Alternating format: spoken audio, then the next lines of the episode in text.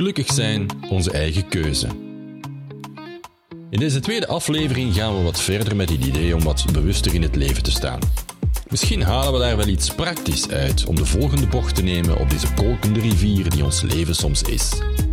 Mijn naam is Luc de Flem en wij horen elkaar elke donderdag om 11 uur 11. Of toch ongeveer.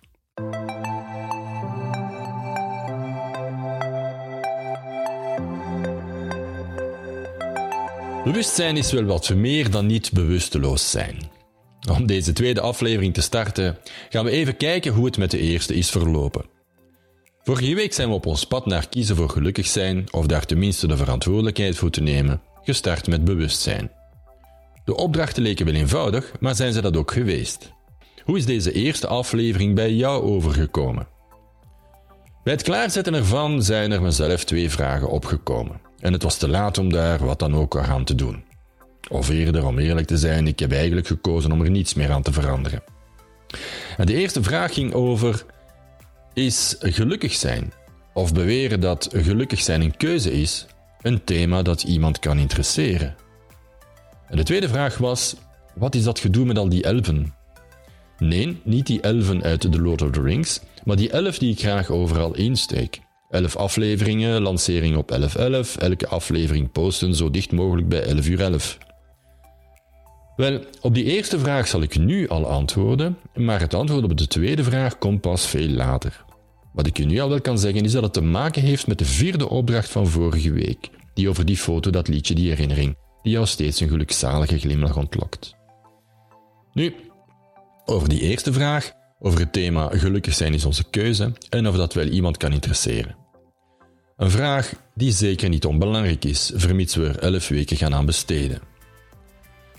We hebben allemaal al wel eens die quote gehoord van de Dalai Lama, denk ik. Al ben ik zeker dat mijn grootmoeder me dat ook zal gezegd hebben, maar dan in het Nederlands. There is no road to happiness. Happiness is the road.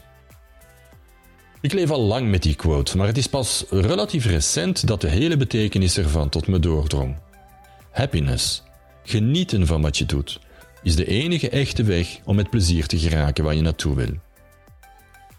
Je wordt niet gelukkig omdat je je doel bereikt, je bereikt je doel omdat je gelukkig bent. Ja, ik ook. Ik had onmiddellijk een eindeloos aantal tegenargumenten. En niet in het minst over het belang van succes om dat gelukzalige gevoel te mogen en te kunnen voelen. Hoe kan dat gelukkige gevoel komen zonder eerst dat succes te realiseren? Wel, laat ik het zo stellen.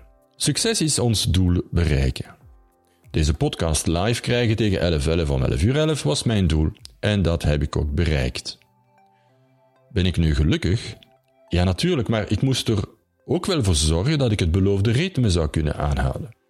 Dus moesten er tegen die datum niet één, maar minstens drie à vier podcasts klaarstaan. Is dat gelukt? Wel, vier zeker. Ben ik dan nu gelukkig? Wel, er zijn er elf in totaal en het moet allemaal wel inspirerend zijn en blijven. Dus moet ik zeker voor afwisseling zorgen. En gelukkig staat dat gepland. Oké, dan nu gelukkig. Wel, iemand vroeg me of er geen businessversie van komt. Ja, natuurlijk wel, dat is ook mijn domein en mijn droom. En daar heb ik nu al meer dan alleen een project voor. Goed, nu gelukkig. Nu happy. Nu, hallo, kan ik even een antwoord krijgen? Dit kleine toneeltje heb je zonder enige twijfel herkend. Hoe bewust zijn we van onze natuurlijke tendens om telkens we een doel bereiken eigenlijk reeds bezig te zijn met het volgende? Het is dikwijls zo dat we er gewoon op voorlopen. Nog voor het bereiken van een doel zijn we al één, twee en misschien wel meer uitdagingen verder bezig.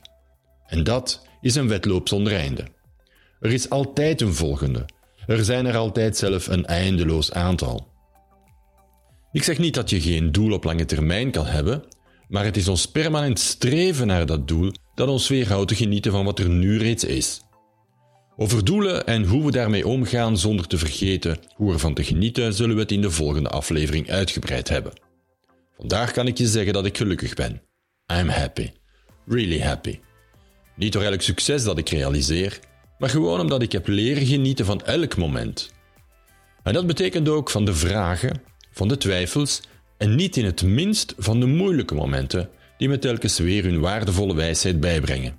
Daarop komen we vandaag terug. Om de intro van vandaag af te sluiten, wil ik zeker nog stellen dat het inderdaad niet altijd makkelijk is, dat kiezen voor gelukkig zijn. Maar zelfs wanneer we geconfronteerd worden met de hardste realiteit, is de echte vraag of er wel een alternatief is. Want niet kiezen voor gelukkig zijn, en hoe subtiel en waardevol we dat ook zouden kunnen doen, is misschien wel kiezen voor een leven dat niet meer echt een leven is. Soms is wat het leven over ons heen gooit zo overweldigend dat kiezen zelfs geen keuze meer lijkt, dat we alleen nog maar kunnen ondergaan wat ons overkomt. Maar juist dan zou de wetenschap dat we misschien alleen nog maar dat hebben, het recht te kiezen, ons kunnen behoeden voor het levensloos leven.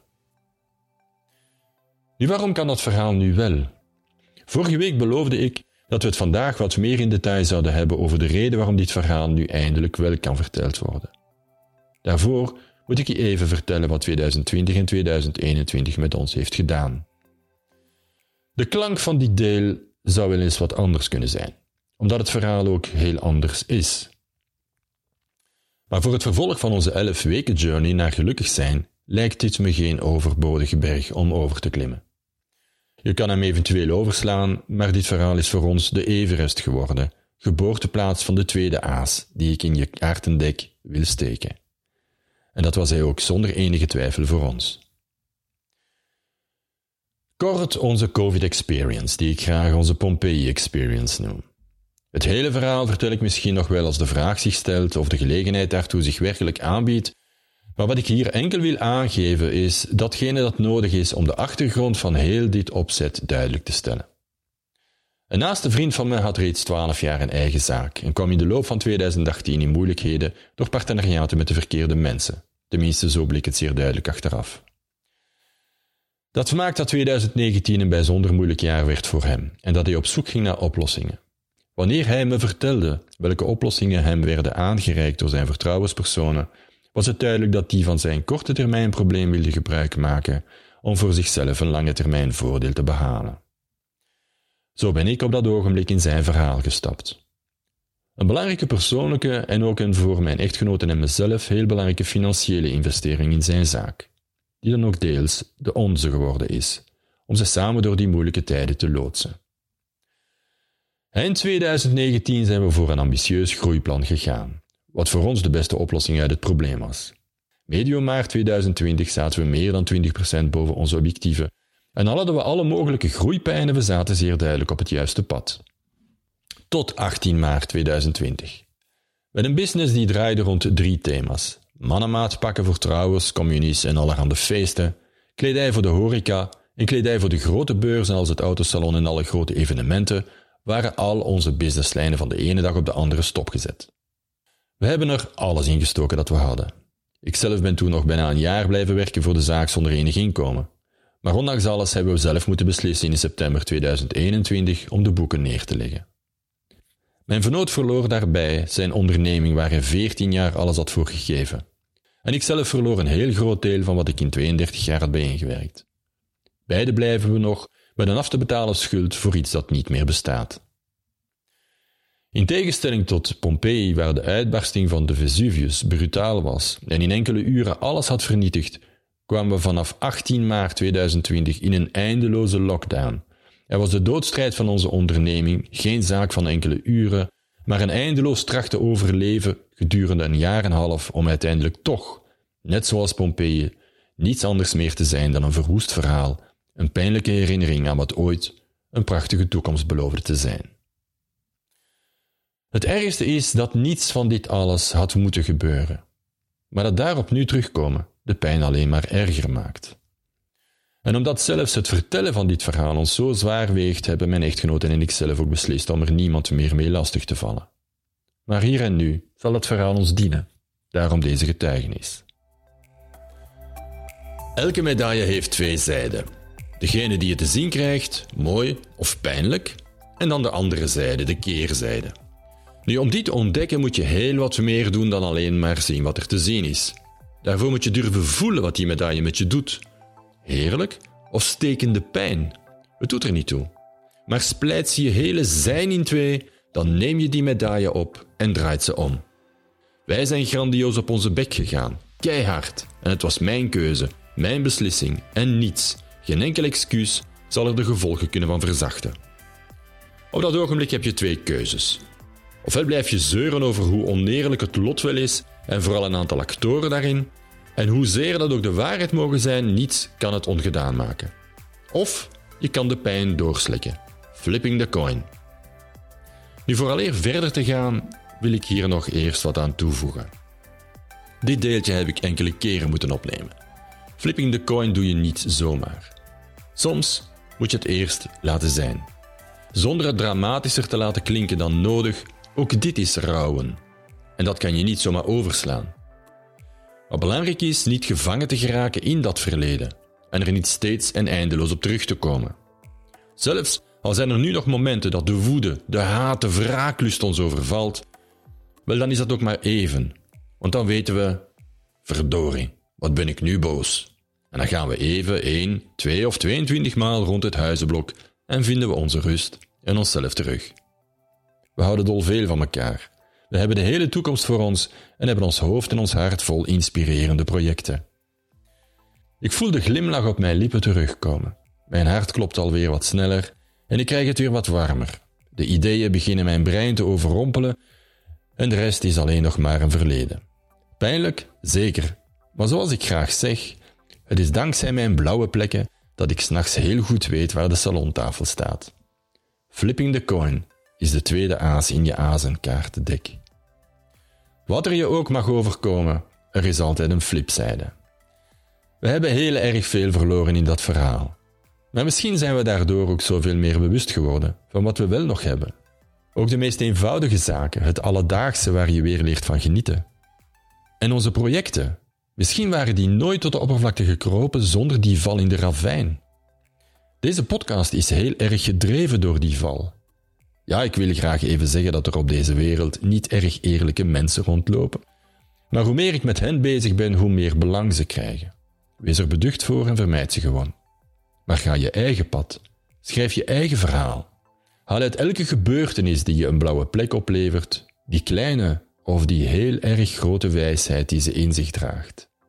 Dat is de reden waarom ze op je pad komt. Niet om je een excuus te geven te treuren tot in het oneindige. En nogmaals, er zijn verhalen die zoveel dieper in je leven snijden dat ik nooit zal kunnen of durven beweren dat het altijd eenvoudig is te kiezen voor gelukkig zijn. De belevenissen van mijn echtgenote Anjana Taalman, die ze in haar boek Het einde is nu beschrijft, maar vooral de manier waarop ze nu in het leven staat, tonen me dat er zoveel mogelijk is. Hoe zwaar de opdracht ook mogen zijn, hij is mogelijk. Soms is het een uitbarsting van de Vesuvius die je wereld door elkaar schudt. Soms is een briesje voldoende om je van je sokken te blazen.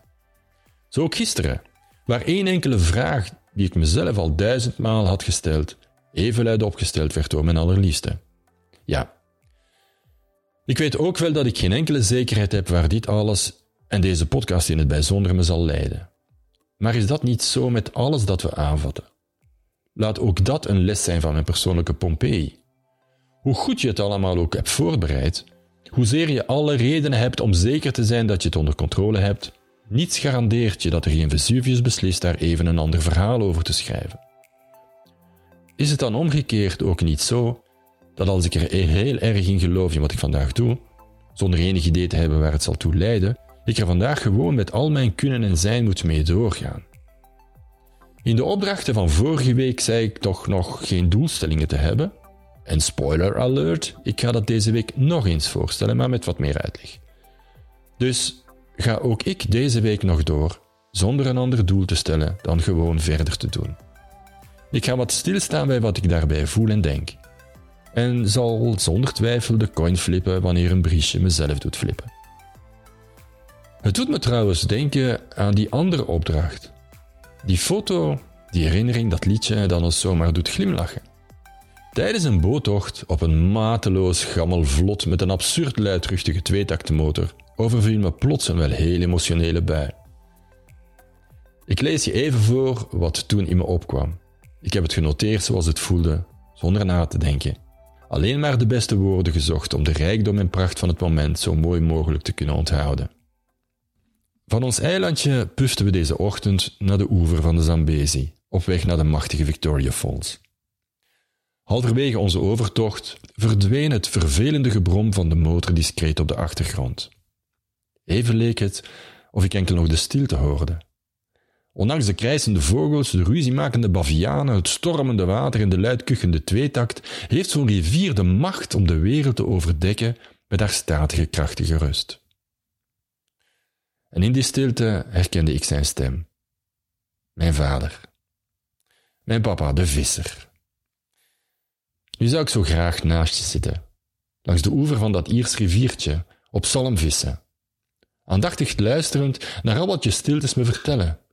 Hun wijsheid, hun blijdschap, hun verdriet, hun liefde, hun pijnen, hun vreugdes. Tot vandaag heb ik nooit geweten hoeveel geheimen en wonderen verscholen lagen in jouw stilte. Ik mis je, zeker nu ik sinds zoveel jaren je stilte niet meer heb mogen aanhoren.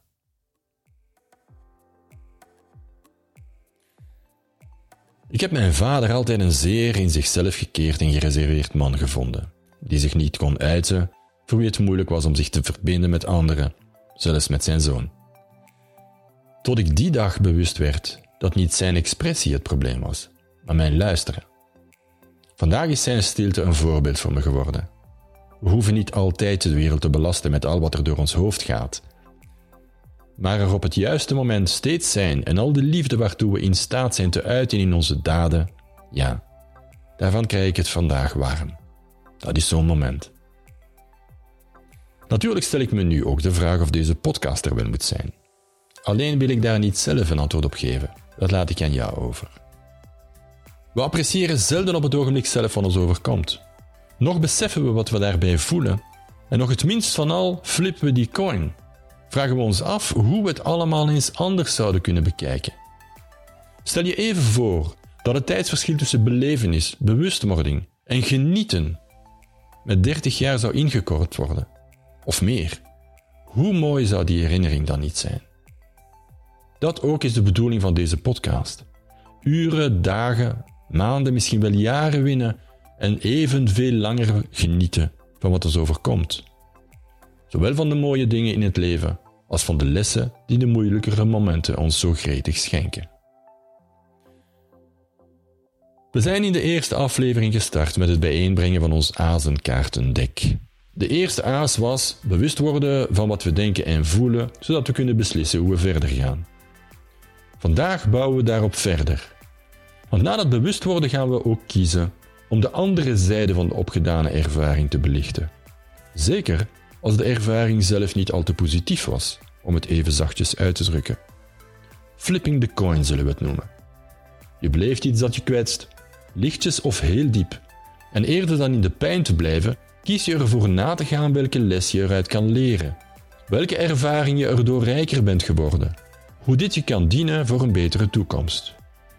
Want mijn Pompeii-verhaal gaat verder. En ik blijf natuurlijk in mijn Pompeii-metafoor.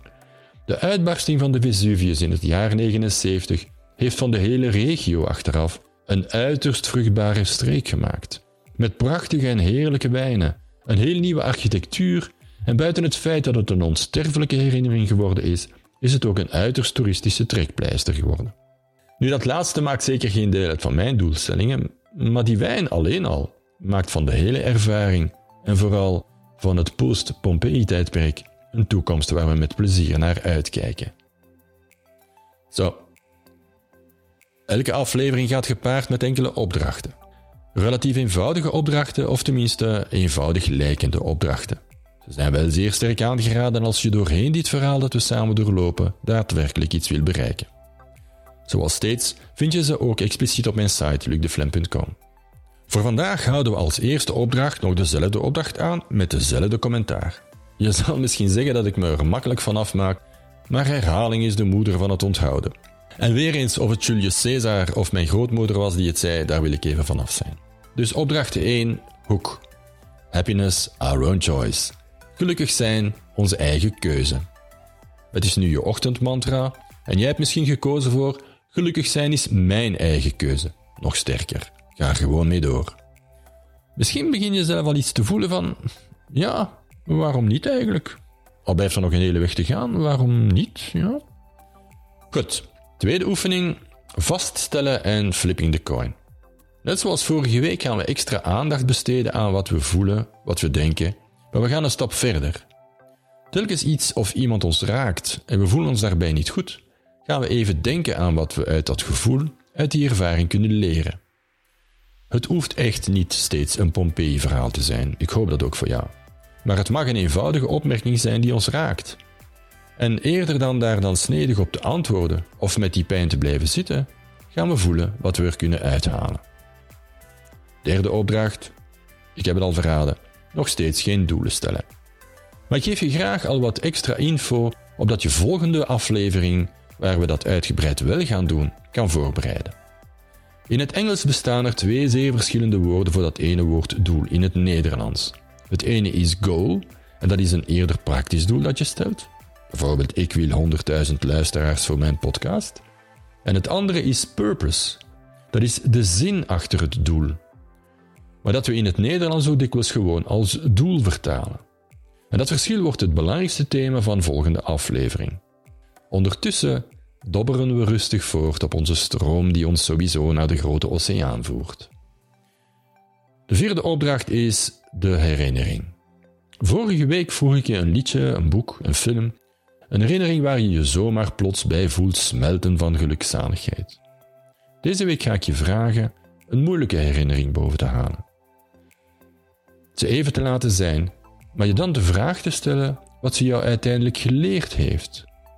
Want zelfs al gaan we niet bewust onze belevenis flippen bij een gebeurtenis, toch leren we altijd wel iets uit wat ons overkomen is.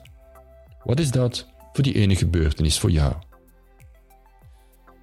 De vijfde opdracht is steeds dezelfde.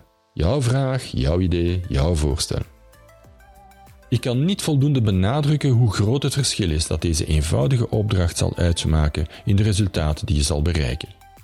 Ik zou het kunnen vergelijken met het herkenningssyndroom van studerende studenten. Natuurlijk herken je de leerstof wanneer je ze voor de tweede maal herleest als student. Maar denk vooral niet dat je ze daarmee in het minst kent. Wel, horen of lezen wat ik vertel en daarbij overtuigd zijn van dat alles, is helemaal geen garantie dat je er concreet wat dan ook zal uithalen. Zolang alles zich in je hoofd afspeelt, gaat jouw verhaal geen stap verder. Pas door concrete data te stellen zet je de machine daadwerkelijk in gang. We hebben het reeds gezegd: een journey of a thousand miles start met één stap, maar die moet je wel zelf zetten. Dat is het weer voor vandaag. Vandaag heeft ons bewustzijn ons toegelaten in vele gevallen de controle te nemen over hoe we kijken naar wat het leven naar ons toegooit of op een plateau aanbiedt. Volgende week gaan we ons dan eindelijk de vraag stellen waar dat ons allemaal gaat toeleiden. Of gaan we zelf de leiding nemen over waar we dan wel samen beslissen naartoe te gaan? Happiness, our own choice. Gelukkig zijn is een keuze. Niet altijd een makkelijke keuze, maar wel steeds de onze. Kies wel en vooral geniet van je week. Tot dan.